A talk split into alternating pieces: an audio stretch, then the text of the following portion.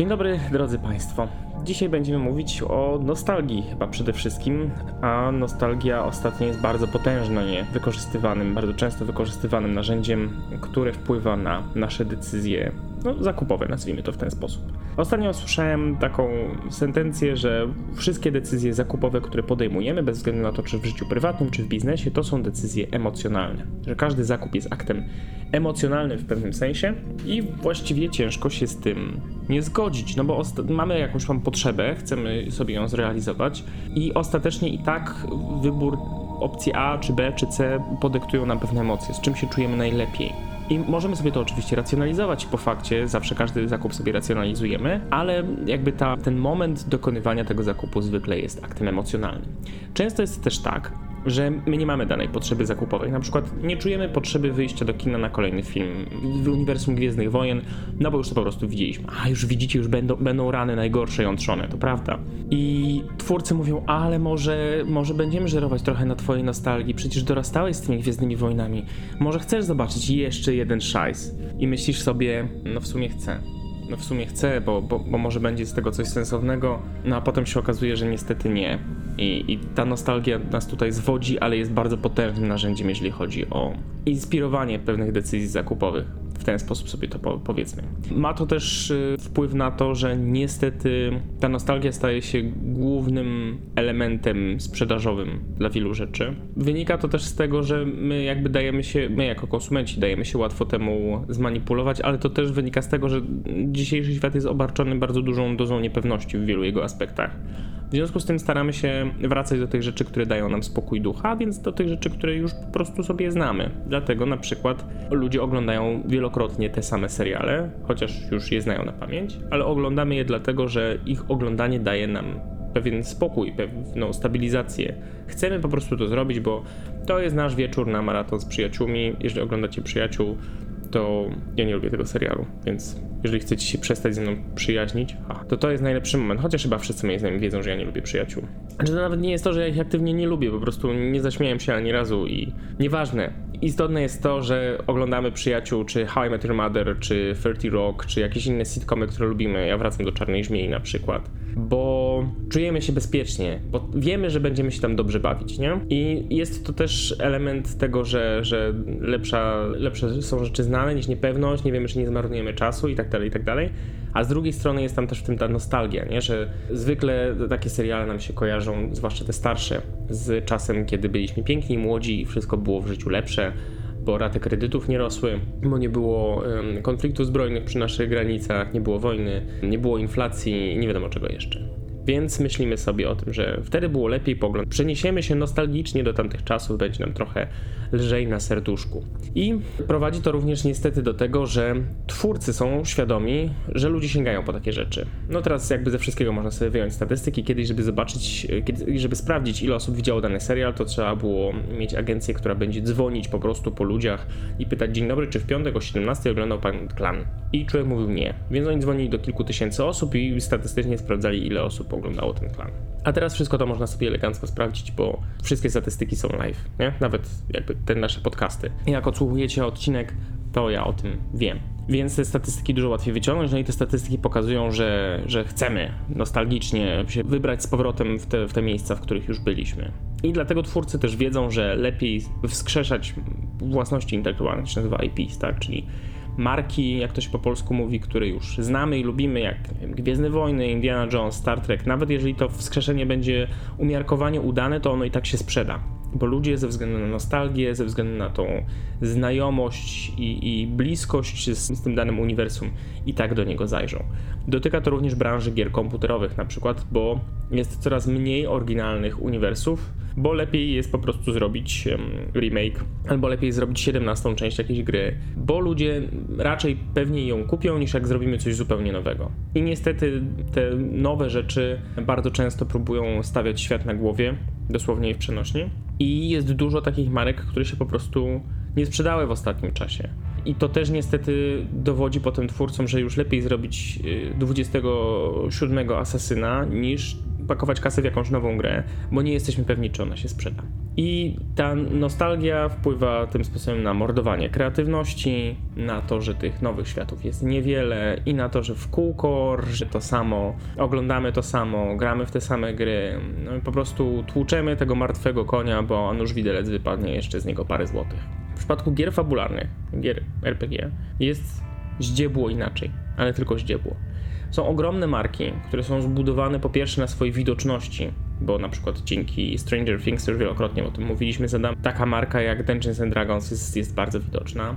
E, Są gry komputerowe z uniwersum Vampira, w związku z tym ludzie też sięgają po tego papierowego Vampira. Są też gry, które powstają na właśnie licencjach tych znanych marek, jak Jeden Pierścień w uniwersum Władcy Pierścieni, czy Duna w uniwersum Duny, co nie będzie dla nikogo zaskoczeniem. Alien, Blade Runner i tak dalej, i tak dalej. To tutaj jest parę wydawnictw, które, które się w tym specjalizują, Carbon RPG, o którym pewnie Adam też będzie mówił, więc jest kupa po prostu takich rzeczy, które są bezpieczne. To jest taki bezpieczny zakład, ludzie to kupią, nie? I jest też, e, pojawia się też parę remake'ów, jeżeli można tak powiedzieć. No, naz- nazywane są one kolejnymi edycjami. I czy one są potrzebne, czy nie, jest kwestią otwartą, no, oczywiście, do dyskusji. Moim zdaniem w wielu aspektach tak, ponieważ one bardzo upraszczają na przykład mechaniki, czy wprowadzają te mechaniki w XXI wiek. Nie okłamujmy się, gry RPG w latach 80., 90., jak powstawały, były budowane na zupełnie innych zasadach, podręczniki były pewne tabel, wszystko było jasno opisane z góry. Tutaj chyba takim najsłynniejszym przykładem jest Traveler, który jest kuriozalnie, gargantuicznie ogromnym RPG science fiction i Traveler ma po prostu tabelę na wszystko. Jeżeli twój kosmonauta, w sensie twój bohater urżnął się w kosmoporcie tanim bimbrem, to możesz sobie rzucić na tabelkę urżnięcie się w kosmoporcie tanim bimbrem, żeby sprawdzić jakie będą skutki tego, a jeżeli ur- urżną się drogim bimbrem, to masz inną tabelkę, która ci mówi, że jeżeli bimber był lepszej jakości, to skutki będą kaca odmienne.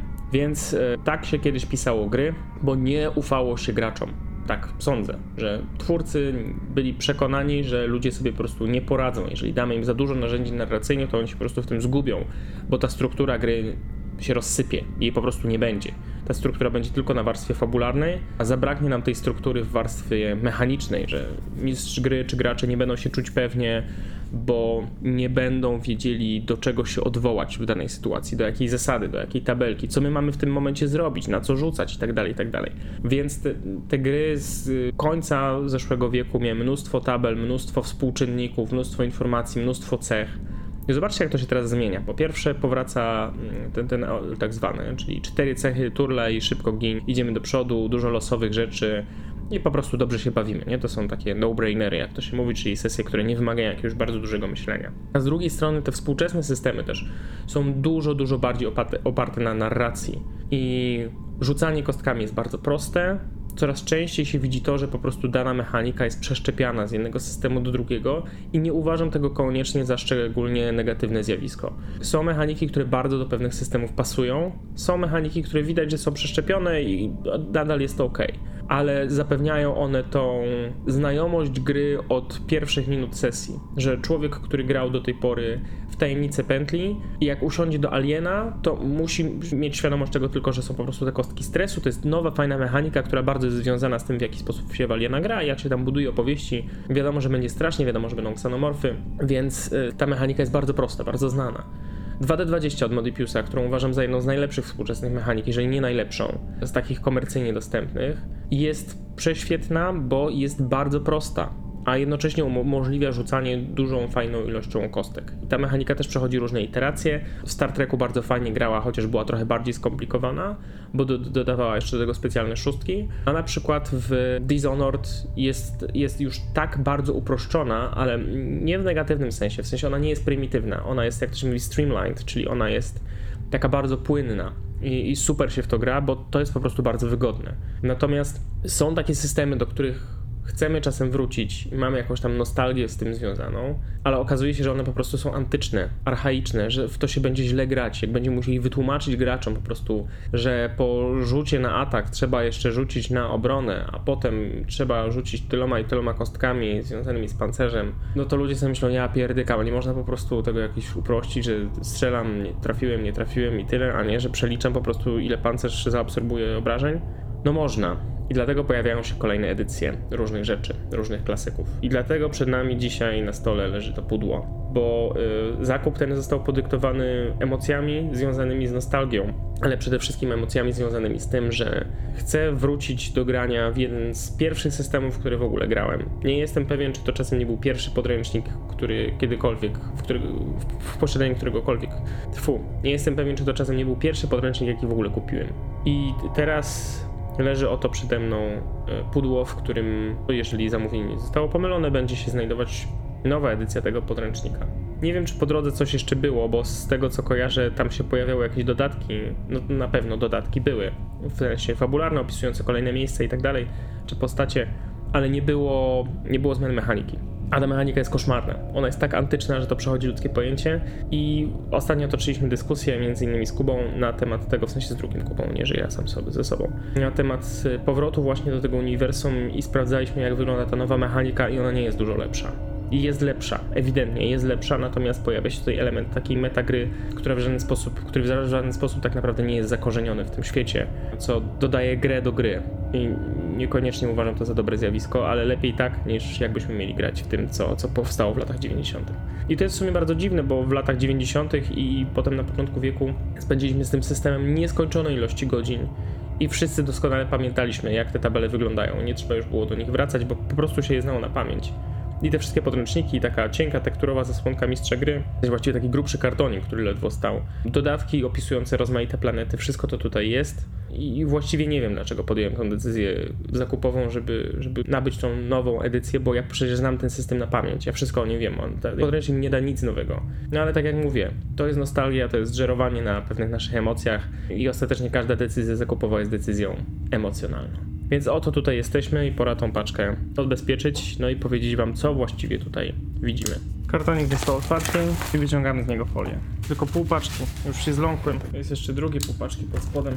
No dobrze, drogie dzieci, to właściwie co mamy przed sobą? Otóż mamy przed sobą pakiet trzech podręczników. Do tego, dlaczego są one trzy, to za chwilę dojdziemy, ale żeby uprzedzić już trochę odpowiedzi, to należałoby tutaj użyć słowa chciwość oraz, e, oraz ekran mistrza gry, bo ekran mistrza gry warto mieć do każdego systemu.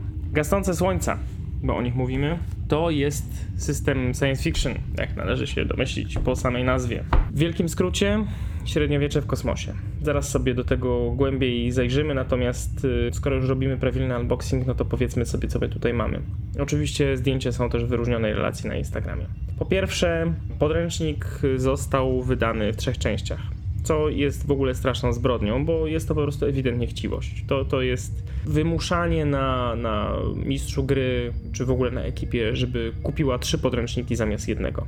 Bo tak naprawdę mamy tutaj odpowiednio Game Master's Book, czyli podręcznik. Wszystko wyszło po angielsku niestety i po niemiecku, jeśli dobrze pamiętam. Game Master's Book, najcieńszy z nich wszystkich, e, Character Book, czyli podręcznik gracza oraz Universe Book, czyli ten, który opisuje uniwersum. To ostatnie można byłoby sobie darować. W moim przypadku bo przecież znam to wszystko na pamięć, no ale niech mi będzie. Wszystko to jest opakowane w taki bardzo elegancki, taki bardzo elegancki kartonik, który, mm, no po prostu taką okładkę, która te wszystkie trzy podręczniki mieści, z ilustracjami na zewnątrz i wewnątrz jest tutaj napisane tylko Fading Suns i Pax Alexius na, na boczku. No i co, może zaczniemy sobie od, y, może zaczniemy sobie y, od, od podręcznika mistrza gry. Te ilustracje nie są najpiękniejsze to niestety trzeba przyznać, jest druk wybiórczy, więc bardzo fajnie, w sensie część okładki jest matowa, a postacie są błyszczące, aczkolwiek tych kilku żołnierzy, którzy tutaj są, wyglądają jakby zostali dosklejeni w ostatniej chwili i pasują tutaj jak pięść do nosa. Także można, można sobie to było śmiało darować, no ale no jest jak jest. Far Future Passion Play. No, proszę Państwa, w szóstym milenium ludzkość rozprzestrzeniła się między gwiazdami i zbudowała republikę opartą o zaawansowaną technologię i uniwersalne, uniwersalną wolność a następnie zmiażdżyła ją, walczyła na niej, a potem ją straciła. Kiedy światło gwiazd zaczęło powoli gasnąć, nastąpiły nowe, mroczne wieki i spadła ciemność na znane światy. Tłumaczę z angielskiego, wybaczcie mi na, na, na bieżąco. Potem z pośród popiołów i ruin cesarz Alexius wzniósł się do, wzniósł się do władzy, zdobył moc, władzę i sprawił, przyspieszył nadejście ery Nowej Nadziei. Wzywa teraz e, odważnych rycerzy, mądrych księży i zaradnych handlarzy, żeby przynieśli pokój światom, znanym i nieznanym. I Drodzy Państwo, nic się nie zmieniło. To nie jest następny rozdział tego świata, to jest dokładnie to samo założenie, które miał ten podręcznik z lat 90. Nie dostajemy tutaj pod względem worldbuildingu nic nowego. Dostajemy nową mechanikę i dostajemy trochę no takiej sobie ilustracji. Chociaż no nie, no niektóre są, jak teraz się otwiera ten podręcznik, to niektóre są, niektóre są całkiem spoko. Podręcznik dla mistrza gry ma 109 stron i są tutaj przede wszystkim rozdziały dotyczące zasad dla mistrza gry, w sensie takim, jak budować w ogóle tutaj świat, jak prowadzić narrację, jak wprowadzać bohaterów, e, przykładowi, przykładowe postacie, przykładowe miejsca i drama, czyli rozumiem scenariusz Nightmare in Ingmark. Dlaczego gasnące słońca w ogóle są tak ważne w moim życiu? Otóż, drodzy Państwo, to jest podręcznik, którym ja się nauczyłem prowadzić. Nie okłamujmy się, te zasady, które się znajdowały w oryginalnym podręczniku, w sensie zasady, wskazówki, w jaki sposób prowadzić w ogóle grę. To są rzeczy, które ja pamiętam do dzisiaj. I kiedy Adam zaczął prowadzić swoje pierwsze RPG, to ja mu przyniosłem ten podręcznik do starych, gasnących słońc, mówię, przeczytaj sobie rozdział na temat prowadzenia, bo tam jest dużo takich wskazówek, które sprawiają, że człowiek w ogóle zaczyna myśleć o tym, w jaki sposób strukturyzować tą swoją opowieść. I chociaż większość RPGów ma po prostu informacje na temat tego, czym w ogóle są RPG, to jest taki klasyk, pierwsze parę stron to jest, czym jest gra fabularna. Usiądź ze znajomymi, kupcie chipsy i grajcie. I zwykle podręczniki mają informacje na temat tego, że najważniejszym motywem w naszym świecie na przykład jest to i tamto, w związku z tym skupiaj się tworząc fabuły wokół tego i tamtego.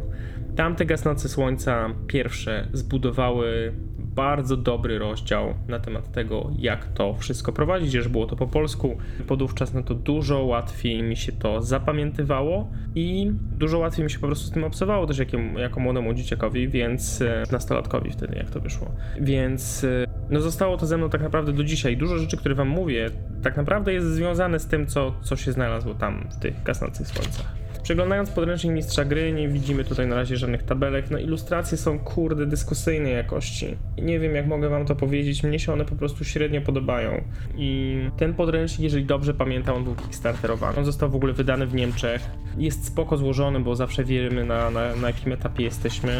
I, I, ma taką zakładeczkę, która, która nam mówi, gdzie w podręczniku akurat się znajdujemy, co jest bardzo fajne. Niektóre te ilustracje, które pokazują mniej, jakby dają tak naprawdę więcej.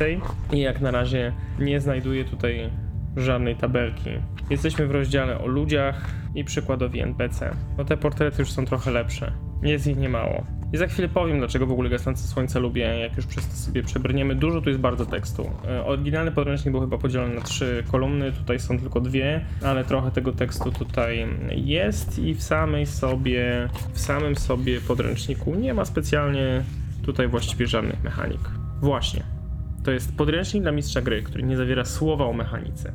Jak do tego doszło? Jak mogliśmy sobie na to pozwolić, drodzy Państwo, jako cywilizacja? Mogliśmy, bo chodziło o to, żeby wydać trzy podręczniki, żeby na Kickstarterze, kiedy Ulysses Spiele, czyli niemieckie wydawnictwo, które stworzyło Gasnące Słońca, kiedy, kiedy to fundowało znowu, to chcieli po prostu sprzedać to tak, żeby ludzie czuli, że kupują wiele rzeczy i dlatego te podręczniki wyszły trzy. To samo będzie z Householdem, że to wszystko dałoby się upchnąć jakoś inaczej, ale, ale no Household ma na pewno lepsze ilustracje. No ale no, dostajemy trzy podręczniki i tak naprawdę dostajemy ich dużo więcej, bo jest jeszcze dużo broszur na temat, nazwijmy je broszurami, po prostu broszury po 90 zł, które opisują kolejne frakcje, kolejne światy i tak dalej.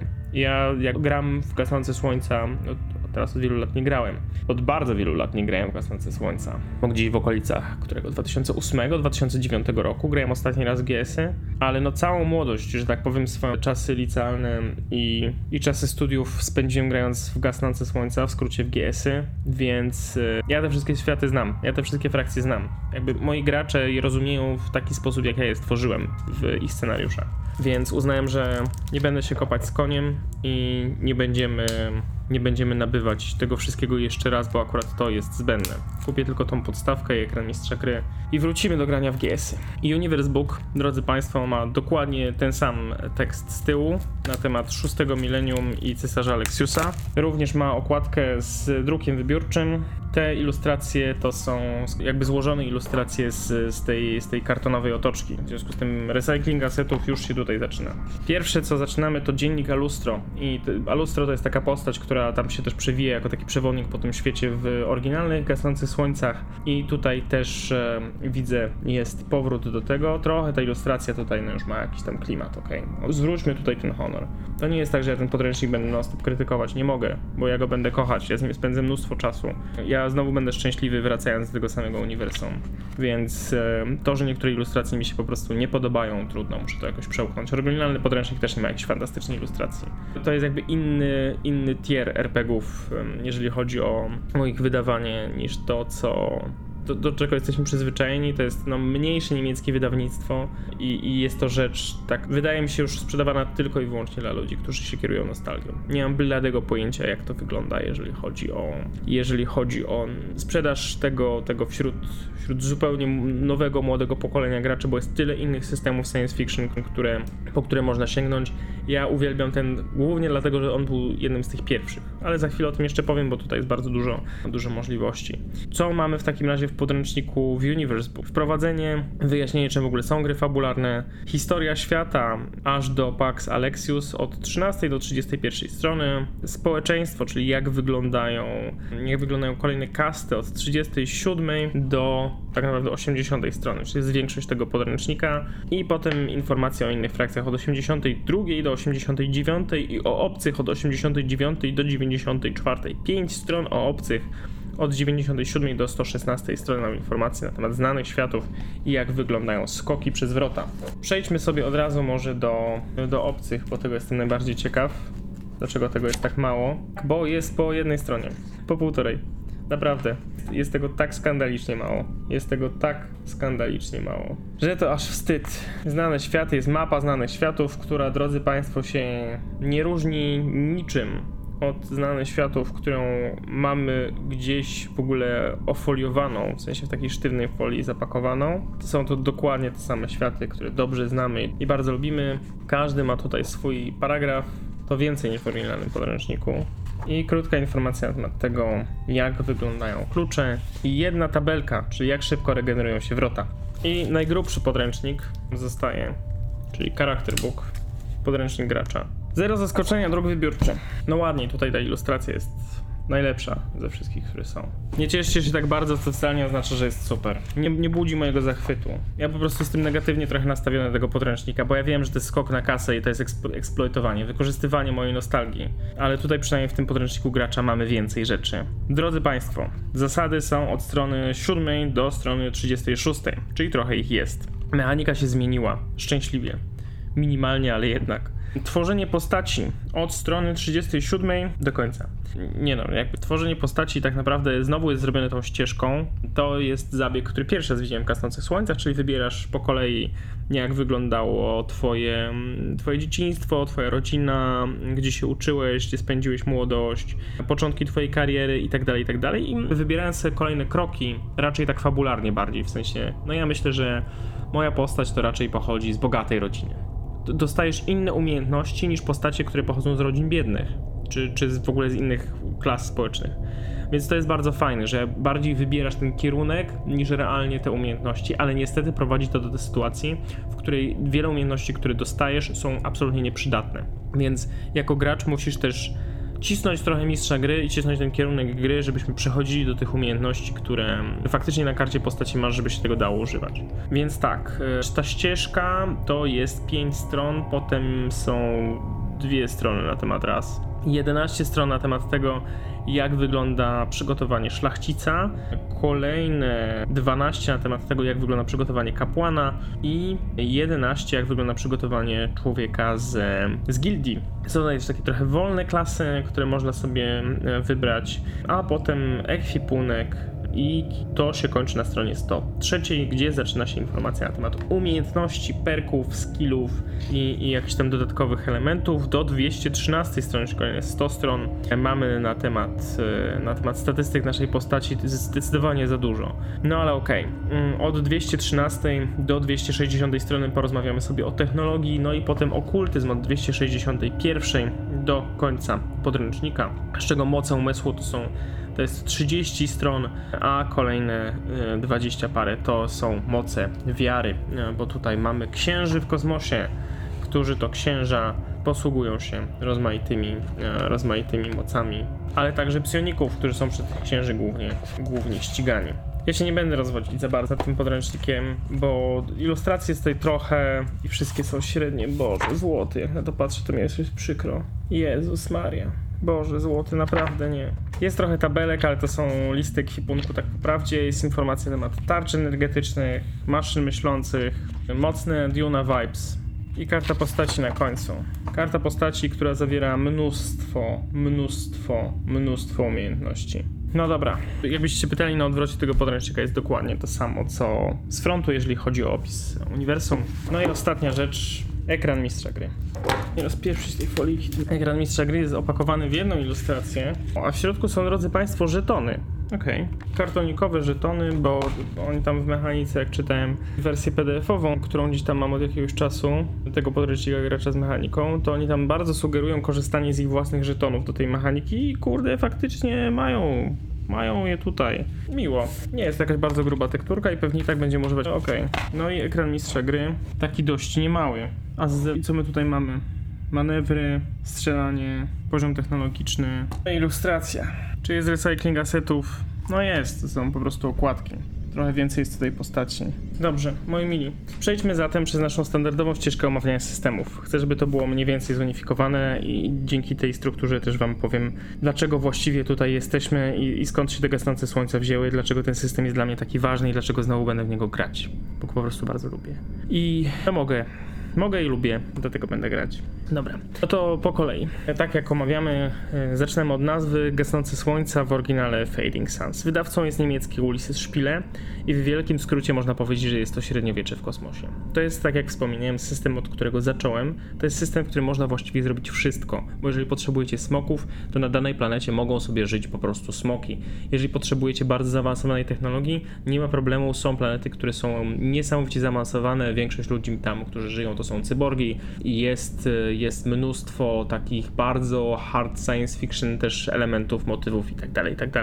Chcecie mistycyzmu, nie ma problemu, są zarówno psionicy, jak i kapłani, religia jest tutaj bardzo mm, ważnym elementem, więc dla mnie ten system był takim poligonem doświadczalnym ja mogłem sobie tutaj zbudować wszystko to, czego chciałem. I jak się uczyłem tak naprawdę prowadzić, jak uczyłem się pisać historię, to wszystko to co sobie wymyśliłem, miałem w obrębie tego jednego systemu. Nie musiałem namawiać graczy na tworzenie nowych postaci w innym uniwersum, tylko po prostu pojawiały się te elementy, które chciałem w ramach naszych przygód w gasnących słońcach. Główne motywy i toposy. Drodzy Państwo, średniowiecze w kosmosie. Cywilizacja upadła, no, kiedyś została zbudowana oczywiście w znanych światach tak zwanych wielka i ogromna cywilizacja, bardzo zaawansowana technologicznie, no ale potem pod ciężarem własnej wewnętrznych konfliktów, korupcji i, i, i taki, takiego pędu za bogactwem i upadku duchowości ta cywilizacja się załamała, nastąpiły nowe mroczne wieki, słońce zaczęły też przygasać i potem w tych mrocznych wiekach oczywiście tak samo jak w Europie wyłoniła się z tego frakcja kapłanów, którzy zaczęli głosić, że to jest wszystko kara wszechstwórcy, tak nazywa się tutaj Bóg, za grzech ludzkości, a ponieważ e, jedną z pierwszych osób, które podróżowały w epoce tą, przed, przed tą drugą republiką był prorok Zebulon, no to wyniesiono go tutaj na ołtarze jako najważniejszego ze wszystkich świętych, jako prawdziwego proroka tego wszechstwórcy, więc nastąpiła unifikacja religii i wszyscy za tym, za tym poszli. Ta religia tutaj odgrywa ogromnie ważną rolę, ponieważ jest no, jednym z takich elementów, które po prostu cementują resztki tej ludzkości, bo tych planów było kiedyś dużo, dużo więcej. Teraz nadal to uniwersum nie jest małe i, i właściwie można się w nim zgubić e, bez większego problemu. Ten rozmiar jest tutaj niesłychanie duży, natomiast no, kiedyś tych planet były, były setki, przynajmniej tak twierdzi tutaj historia. Z tego wszystkiego oczywiście przy, przy upadku tej drugiej republiki, bo pierwsza była, to, to była republika na Ziemi, gdzie cała Ziemia została zunifikowana, żeby podbijać gwiazdy.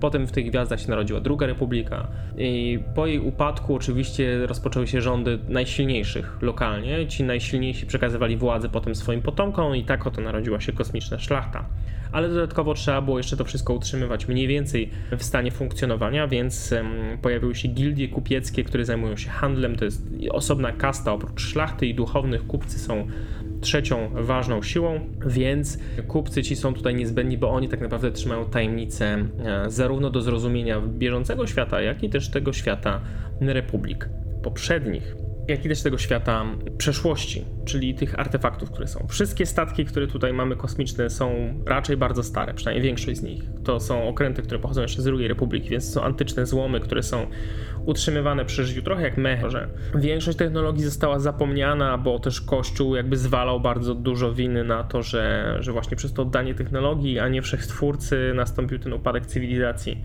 Więc no takie klasyczne, że tak powiem, średniowieczne motywy, tylko przenosimy to po prostu w, w kosmos.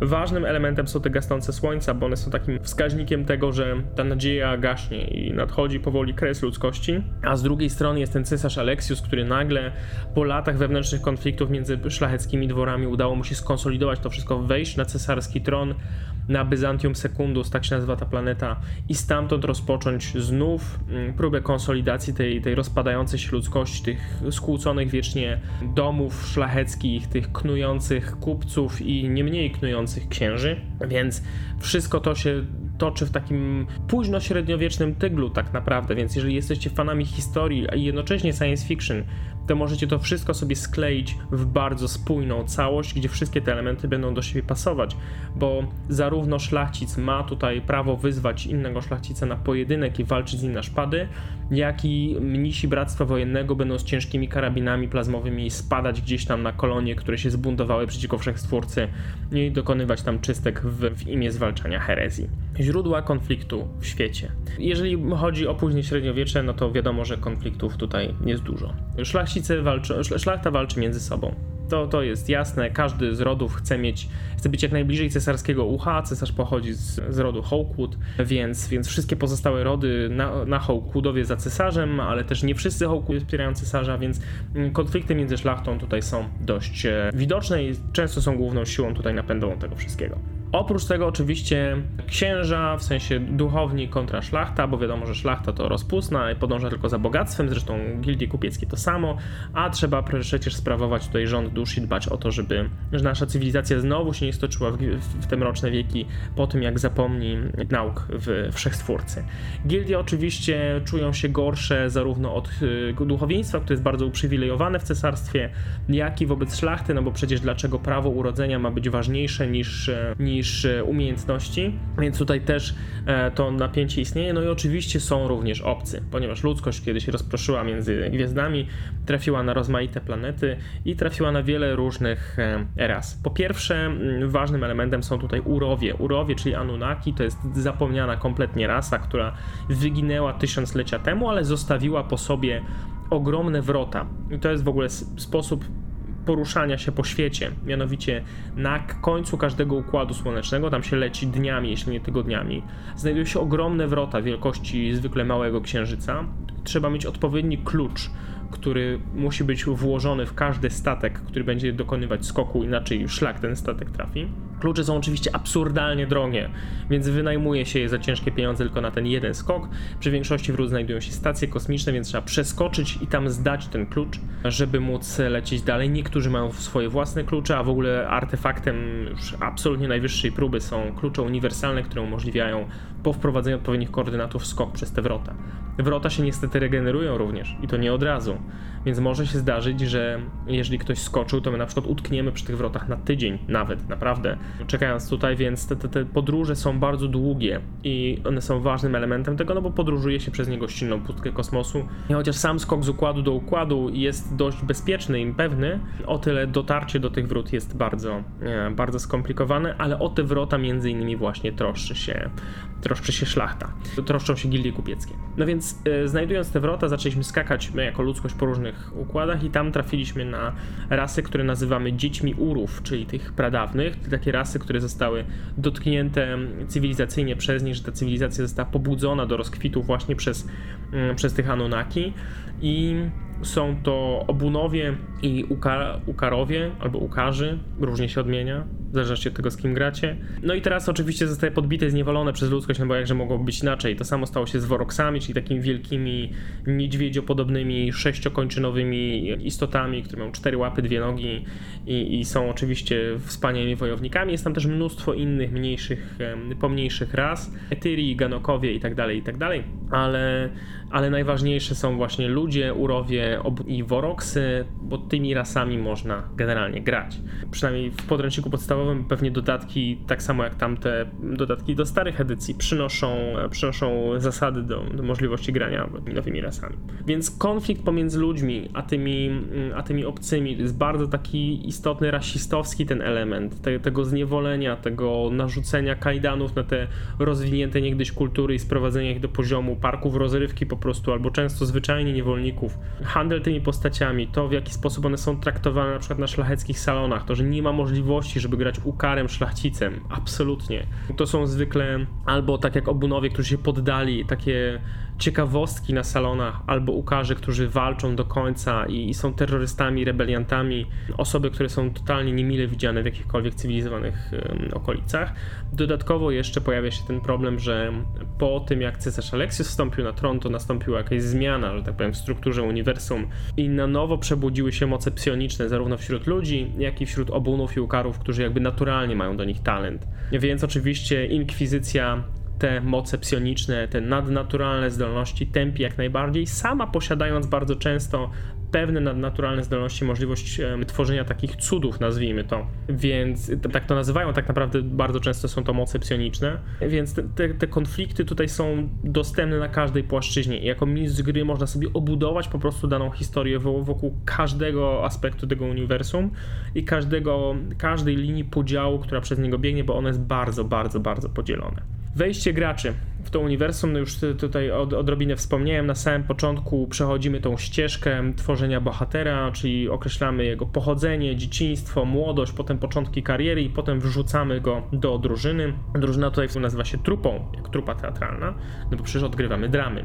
Postacie mogą właśnie być e, albo z jednego z rodów szlacheckich, albo z jednego, jednej z frakcji kościoła wszechstwórcy, albo z gildii kupieckiej. Tu widziałem też, że można też tworzyć postacie kompletnie niezależne od tych wszystkich frakcji, aczkolwiek w ogóle bym tego nie po- nie polecał. Uważam, że siłą tego uniwersum jest bardzo silna frakcyjność i to w jaki sposób wszyscy są podzieleni i przyporządkowani do jakiegoś miejsca, czy im się to podoba, czy nie, bo czasem oczywiście można być szlachcicem, który nie chce być szlachcicem, ale ciężko jednocześnie z tych przywilejów szlacheckich nie skorzystać, kiedy okazja się tutaj nadarza, więc w tym świecie trzeba się umieć też zakręcić, żeby jednocześnie grać tak, jak nam, tańczyć tak, jak nam zagrają, a z drugiej strony też, żeby móc tą swoją melodię trochę gdzieś tam stworzyć e, według własnego, według własnego uznania.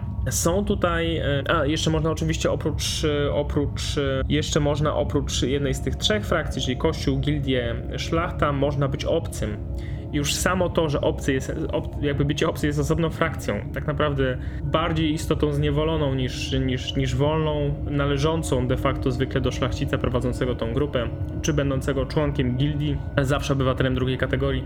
To już o czymś świadczy, więc te rasistowskie motywy, które tutaj są, one często nie są łatwe, jeżeli chodzi o odgrywanie, zwłaszcza dla postaci, które się zdecydują na granie obcym, ale są tutaj obecne i można też na nich bardzo dużo ciekawych historii zbudować, takich, no nie okłamujmy się, też yy, edukacyjnych dla nas, w sensie takich, żeby się nauczyć, jak de facto mogą się czuć ludzie, kiedy są traktowani inaczej z uwagi właśnie na, na tą rasę. Także dla mnie to też w wielu aspektach było istotne, bo pozwalało w tych historiach jakby zawrzeć jakąś taką prawdę o współczesnym świecie, bo chociaż ten świat jest science fiction, jest inspirowany późnym średniowieczem, to jednak te linie podziału, które tutaj biegną przez niemalże wszystkie frakcje są bardzo łatwe do, do przeniesienia na naszą współczesną rzeczywistość i, i można sobie odzwierciedlać po prostu wiele rzeczy, które, które chcemy przekazać, o których chcemy porozmawiać na właśnie kanwy te, tego, tego uniwersum. Postacie nie są podzielone na, przynajmniej w starym podręczniku nie były podzielone na klasy, teraz tak jest, że każda postać ma jakiś tam swój level, te postacie mają levele od 1 do 10. Nie zdobywa się tutaj punktów doświadczenia, co jest ciekawe, tylko mistrz gry po zakończeniu jakichś tam odpowiednich rozdziałów fabularnych przyznaje całej trupie naraz poziom, więc te postacie się rozwijają. Podręcznik sugeruje tutaj, żeby przyznawać ten poziom co 4-5 sesji, jeżeli gramy w dłuższej kampanii, albo co dwie sesje w przypadku kampanii krótszych i takich bardziej nastawionych na epickie przejście i szybki rozwój tych bohaterów. Jeżeli chodzi o frakcje, to to też jest bardzo ciekawe. Na moment sobie tutaj zajrzyjmy do tego podręcznika, żeby sobie po prostu przypomnieć pewne rzeczy. Dobra, mamy to. Więc mamy tak. Najpierw mamy cesarza na samej górze. Cesarz jest nad wszystkimi, cesarz rządzi imperium, cesarz zabezpiecza przetrwanie ludzkości. Oczywiście pod nim jest patriarcha, czyli zwierzchnik kościoła wszechstwórcy, no a potem się zaczyna e, cała reszta. E, rodów szlacheckich mamy pięć. Jest to ród Al-Malik, inspirowany bardziej Bizancjum, e, Bliskim Wschodem, takim trochę arabskim vibem. Ród Dekados, inspirowany bardzo mocno rosyjską dekadencką szlachtą. Hawkwood to Brytyjczycy, Hazat to Hiszpanie, Portugalczycy oraz Lihalan to mm, zbiorczo potraktowani wszyscy Azjaci i jednocześnie Chińczycy i Japończycy, jeżeli chodzi o swoje tradycje. Jeżeli chodzi o kościół, który jest oczywiście pod patriarchą, tak samo jak e, szlachta jest przede wszystkim pod cesarzem, no to mamy tak, bractwo wojenne, no to jest zbrojne ramię kościoła, mnisi bitewni wojenni i najbardziej nieustraszeni wojownicy. Zakon eskatoniczny to są ci mistycy, którzy badają te moce umysłu, moce psi, moce wszechstwórcy, pradawne rytuały, zaglądają pod płaszcz rzeczywistości. Sanktuarium Eona to jest e, taki mm, czerwony krzyż, czerwony półksiężyc, ekipa która zajmuje się przede wszystkim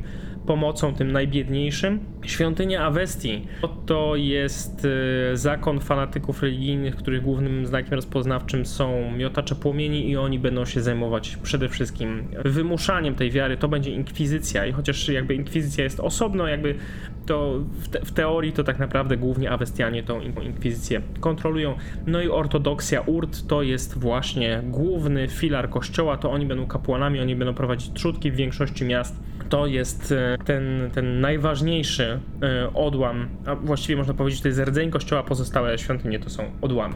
Oprócz tego mamy jeszcze kupców i tutaj są przewoźnicy, którzy zajmują się utrzymaniem statków i nawigowaniem po szlakach handlowych, e, inżynierowie, którzy te statki budują, naprawiają, ale też zajmują się zapomnianą technologią kajdaniarze, którzy zajmują się pośrednictwem pracy, bardzo często przymusowej, sędziowie, czy tak zwane szare twarze, którzy zajmują się bankowością, księgowością, a także rozsądzaniem sporów oraz e, screevers, czyli zbieracze, czyli ci, którzy zajmują się odzyskiwaniem zaginionej technologii, szabrowaniem pradawnych ruin, ale też zbieraniem informacji na ich temat.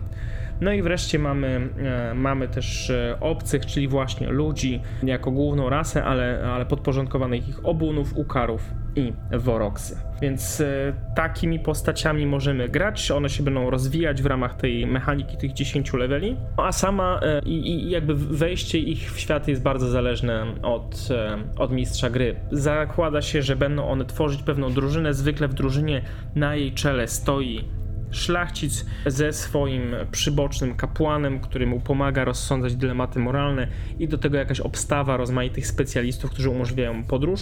Bardzo często te postacie na początku, jeżeli będziecie grać, będą wchodzić w skład e, rycerzy poszukujących. To jest taka instytucja, którą właśnie cesarz Aleksius stworzył, żeby zebrać chętnych, którzy będą podróżować po znanych światach, ale też poza ich granice i sprawdzać, gdzie można jeszcze znaleźć pewne pozostałości po II Republice, w jaki sposób można to gnijące od wewnątrz cesarstwo uzdrowić.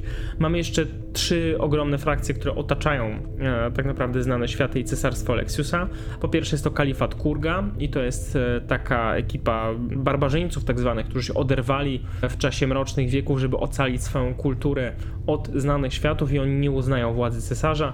Na północy jest taka ekipa, która się nazywa Gwiezdnym Narodem Wuldroków i to są no, takie grupy space wikingów, kosmicznych wikingów, którzy prowadzą nieregularne najazdy na terytoria przede wszystkim Hawkwoodów, no bo to oni zajmują się, oni tam się znajdują na, na północy. W górnej części mapy w ten sposób to po, powiedzmy sobie i Imperium Wału, które jest wielokrotnie większe niż tak naprawdę Imperium Ludzkości i Wału są taką pradawną rasą, bardzo rozwiniętą technologicznie, która pamięta jeszcze Urów i która jak kiedy, ruszali w gwiazdy, to właśnie tych Urów spotkali i oni ich wynieśli do, do, do tego stopnia tej rasy bardzo rozwiniętej. Tyle o frakcjach, powiedzmy sobie o mechanice. Mówiłem na samym początku, że ta mechanika kiedyś tutaj była straszliwie antyczna i właściwie bardzo ciężko się z nią funkcjonowało. Nie okłamujmy się, ta mechanika nie jest dużo lepsza. Mamy tutaj bardzo dużo cech, bardzo dużo umiejętności. Dodaje się cechę do umiejętności, e, czyli na przykład jeżeli mamy zręczność 6 i strzelania 5, no to dodajemy, mamy 11, rzucamy 20 i na 11 lub mniej następuje trafienie. Wynik kości to jest jednocześnie ilość punktów sukcesu, który tutaj mamy. Kiedyś była do tego tabelka, który wynik to ile punktów. Więc na przykład przy 1, jeżeli trafimy 10, to mamy 10 sukcesów, które możemy sobie bankować, w sensie możemy sobie odkładać na karcie i trzymać na później.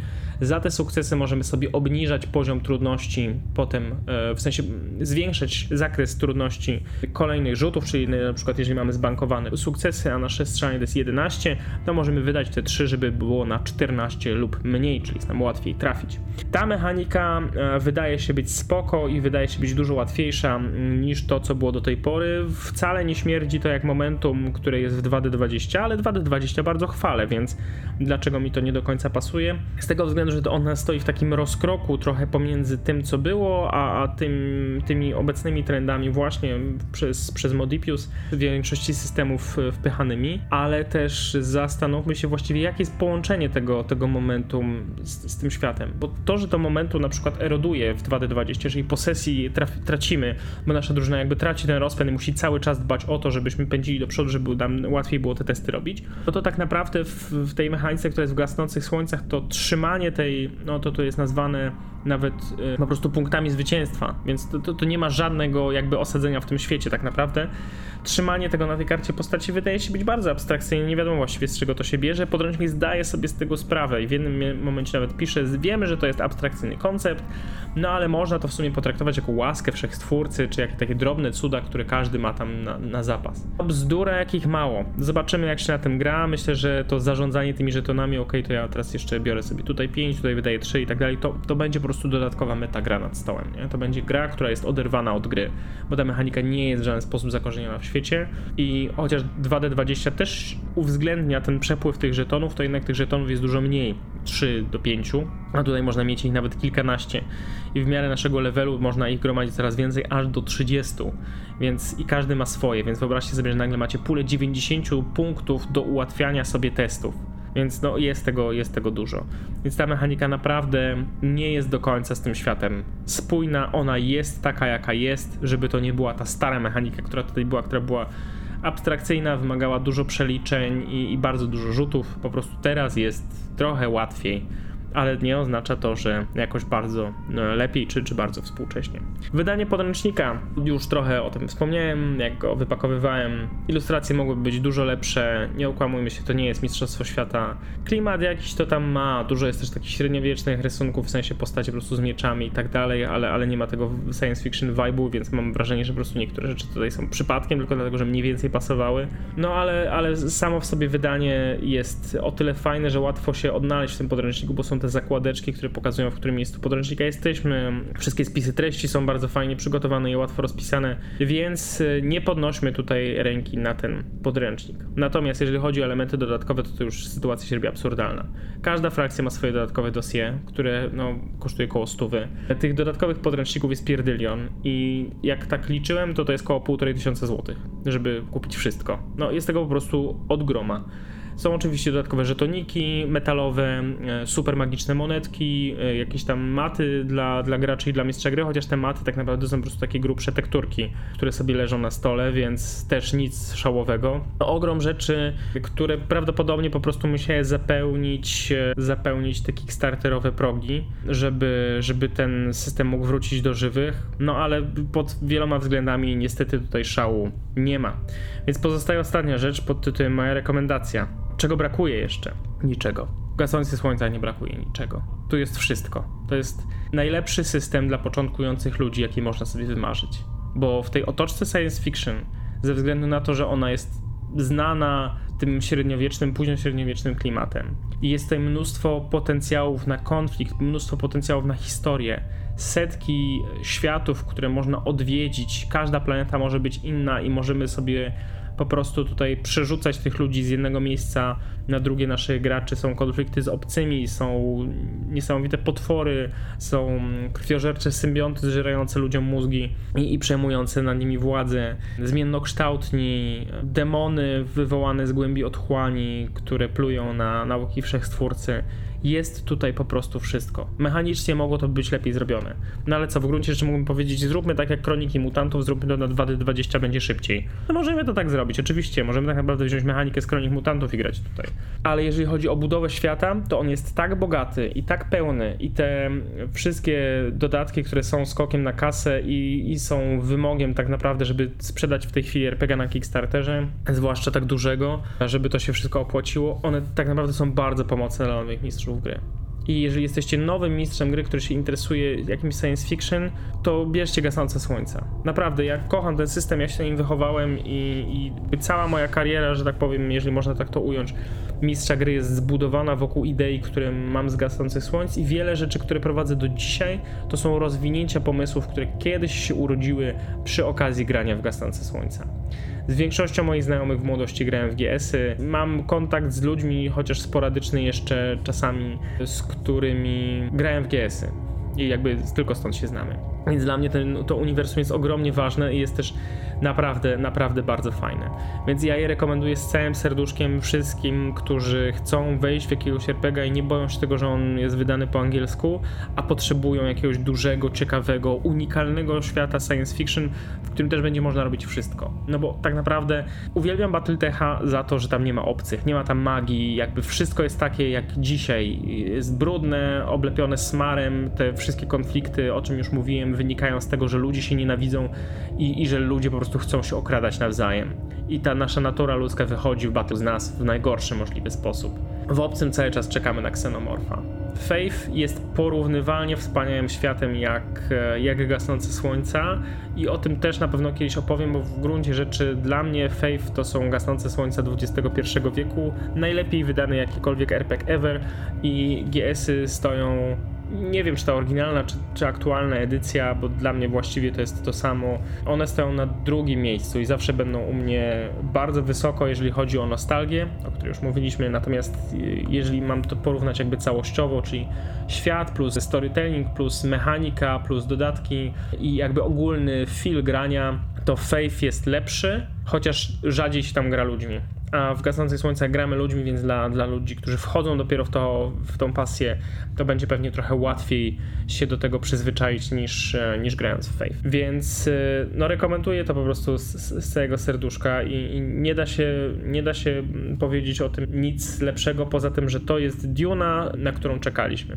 W sensie takim, że właściwie nie, bo to było przed Duną, ale jeżeli myśleliście o tym, żeby grać w Dune, a zdajecie sobie sprawę z tego, że Imperium Tysiąca Planet w Dune, rządzone przez Padyszaha, to tak naprawdę Arrakis i parę przyległości i nie ma sensu grać w Dune nigdzie indziej poza, poza Arrakis, to gasnące słońce to jest takie prawdziwe imperium, gdzie każda planeta jest ważna, gdzie gdziekolwiek nie pojedziecie, tam się coś dzieje. I nie jest to tylko ta jedna zawalona piachem planeta, tylko są to naprawdę dziesiątki zróżnicowanych planet z podzielonymi frakcjami. To, to nie jest tylko konflikt y, pomiędzy dwoma rodami, nie jest konflikt tylko pomiędzy Harkonnenami a Atrydami. To jest tak naprawdę bardzo złożony, bardzo fajny świat i Duna się wydaje przy nim bardzo kameralna. Taka malutka, ściśnięta na, ten, na tą jedną małą wojenkę, a tymczasem w gasnących słońcach dostaniecie, no właśnie, Imperium Tysiąca Planet, no Imperium kilkudziesięciu planet, ale nadal o nieskończonych, nieskończonych możliwościach i dlatego to cholerstwo tutaj jest, dlatego zostają na nie wydane pieniądze i dlatego tak bardzo się cieszę, mimo tego, że pluję na te ilustracje i na to ogólny, bardzo taki kiczowaty feeling, to mm, gry fabularne mają jedną zasadniczą przewagę nad grami komputerowymi czy nad, e, czy nad filmami kiedy wychodzi nowy film z Gwiezdnymi Wojnami, to po prostu musimy radzić sobie z tym, jaki jest beznadziejny. Że to jest tylko skok na kasę. A nawet jeżeli ilustracje w podręczniku do RPG nie są jakoś super, to jeżeli mistrz gry naprawdę czuje to uniwersum i gracze chcą w nie wejść, to bez względu na to, jak bardzo to jest źle narysowane, jak bardzo jest to tandetnie przygotowane, jeżeli chodzi o niektóre elementy graficzne, jak bardzo nie jest to skok na kasę, jeżeli chodzi o ilość elementów do zakupu, to ostatecznie będziemy się przy tym dobrze bawić, bo w naszej wyobraźni gra to zupełnie inaczej. I tyle na dzisiaj. Kochajcie gasnące słońca, bo jest to rzecz świetna. I tyle. jeżeli, może, jeżeli możecie dorwać się do oryginalnego podręcznika, koniecznie przeczytajcie rozdział o prowadzeniu, bo jest świetny. Jest, jest naprawdę bardzo kompetentnie napisany i, i jest tam dużo mądrych rzeczy. A jeżeli nie możecie, no to no, trudno. No, to wyda, wydaje mi się w ogóle, że, że character book, w którym są zasady i tworzenie postaci, to jest coś, co powinno wam wystarczyć, ale tak naprawdę ten pakiet, w którym są wszystkie trzy podręczniki, jest tutaj no taki dość kluczowy. Przy czym on znowu kosztuje 460 zł. To jest kupa hajsu. No nie ukłamujmy się, jak za RPG to jest kupa hajsu, bo można za to, można mieć za to dużo innych rzeczy, można mieć za to dużo innych systemów. Ale jeżeli możecie to gdzieś kupić po taniości, albo nie wiem, kupić sobie na przykład PDF-a, który jest dużo tańszy, to bardzo polecam, bo będziecie się przy tym świetnie bawić i potencjał na tworzenie kolejnych historii jest nieskończony. Także tyle. Niech was wszechstwórca prowadzi i widzimy się następnym razem. Słyszymy.